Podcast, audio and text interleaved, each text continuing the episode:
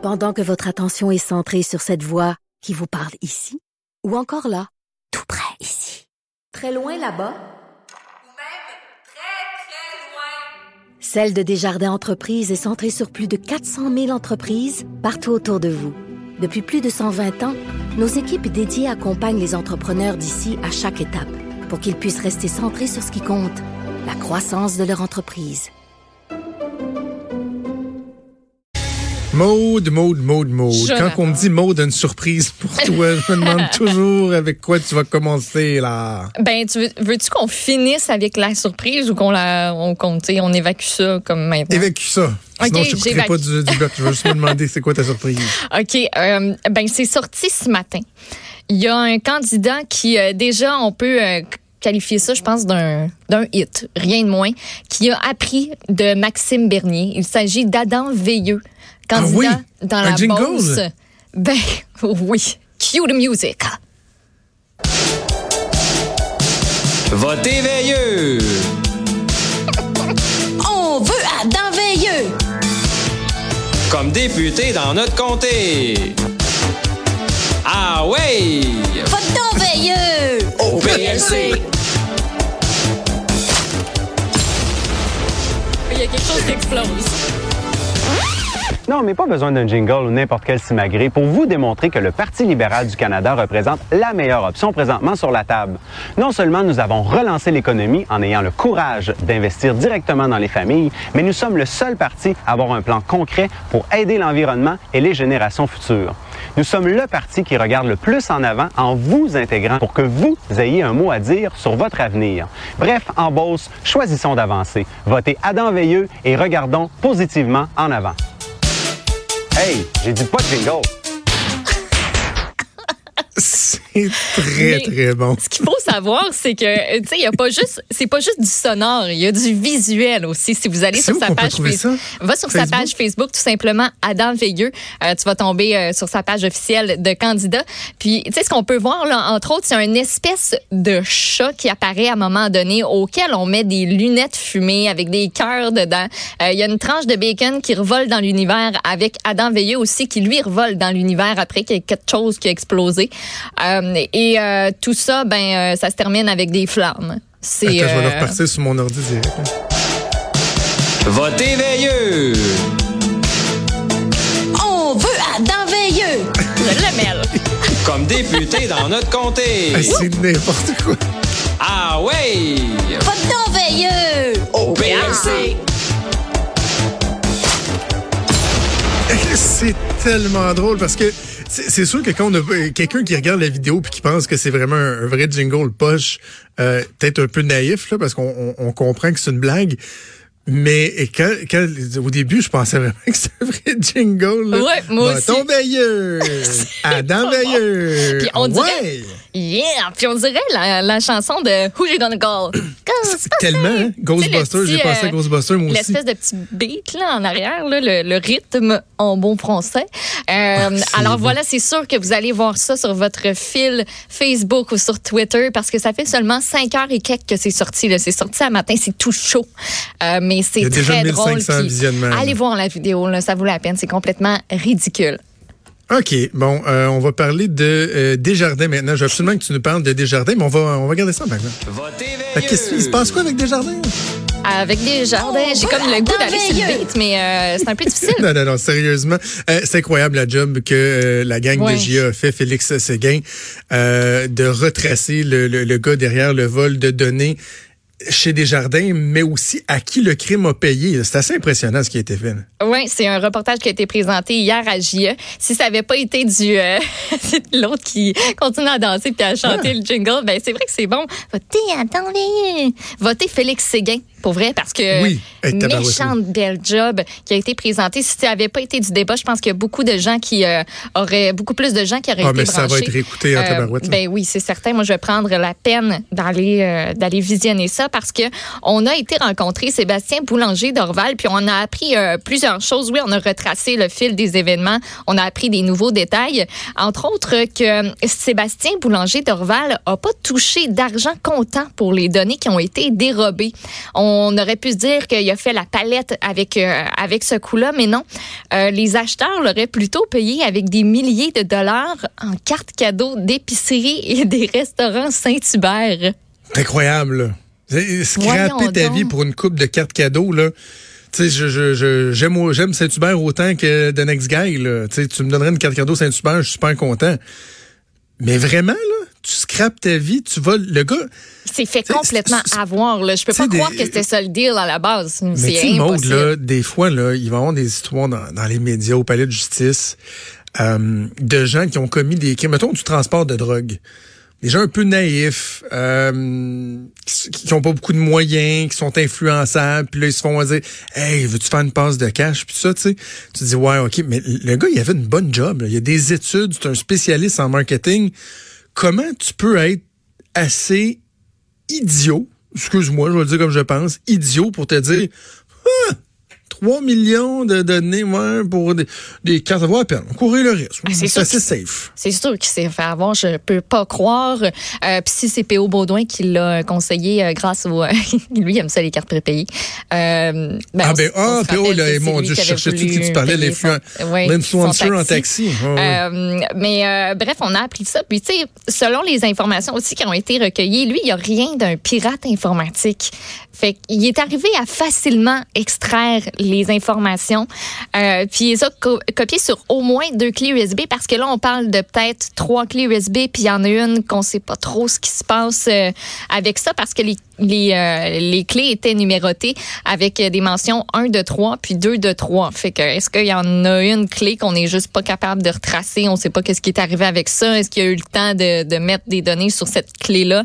Ça reste à déterminer. Puis, on en apprend plus sur les acheteurs de ces données-là. Entre autres, Jean-Loup Leulier Maz. Un champion de 27 ans qui est un prêteur privé. Puis lui est soupçonné d'avoir acheté une bonne partie des données qui auraient été volées par Sébastien Boulanger-Dorval, notre champion de chez Desjardins qui travaillait là-bas. Puis, tu sais, lui, entre autres, là, il possédait des compagnies à numéros, était actionnaire de 2 firmes d'avance d'argent à court terme, tu sais, des trucs un peu louche. En gros, il y a 3 autres personnes là aussi qu'on cible là, pour la réception en fait des données. Tu sais, le voleur allégué, c'est Sébastien Boulanger-Dorval, l'intermédiaire Jean-Loup, qui après ça, Jean-Loup, lui, est allé voir d'autres petits loups, puis il en a dit voici des données, entre autres Mathieu Jonca, 34 ans, qui vit très confortablement à Lac-Beauport. Il fait pas mal d'argent, Mathieu Jonca, pour se payer tout ça. C'est une maison à 3 garages de plus d'1 million à Lac-Beauport, et lui il exploite une firme de prêt privé qui s'appelle Capital Garantie, et les informations des clients de Desjardins auraient servi pour approcher des nouveaux clients, leur proposer des produits financiers entre autres. Puis il y a François aussi Baillargeon Bouchard et Juan Pablo Serrano. On avait parlé de lui, tu te rappelles? Hein? Le gars avec les autos, me semble c'est lui ça. Ah oui? Oui, tu sais, celui qui louait des autos, là, puis que c'était un petit peu croche. Là. C'est peut-être pas le même, là. Faudrait que je vérifie, mais il me semble que c'est celui-là qui était pas... ce qui est frappant là-dedans, là, c'est que, bon, on est content de satisfaire notre curiosité de savoir c'est qui la personne qui était derrière ça, de voir aussi, de comprendre un peu la manigance, à qui ça a servi, etc. Ouais. Un coup, Félix nous expose ça, que la gang du bureau d'enquête et de GIE nous expose ça. Tu dis, bon, OK, la justice va suivre son cours, mais au moins, ceux en plus qui ont été touchés, tu veux avoir des réponses, on a un début de réponse. Par contre, ce que je trouve encore plus pertinent, c'est qu'il y a l'aspect du manque de sécurité chez Desjardins.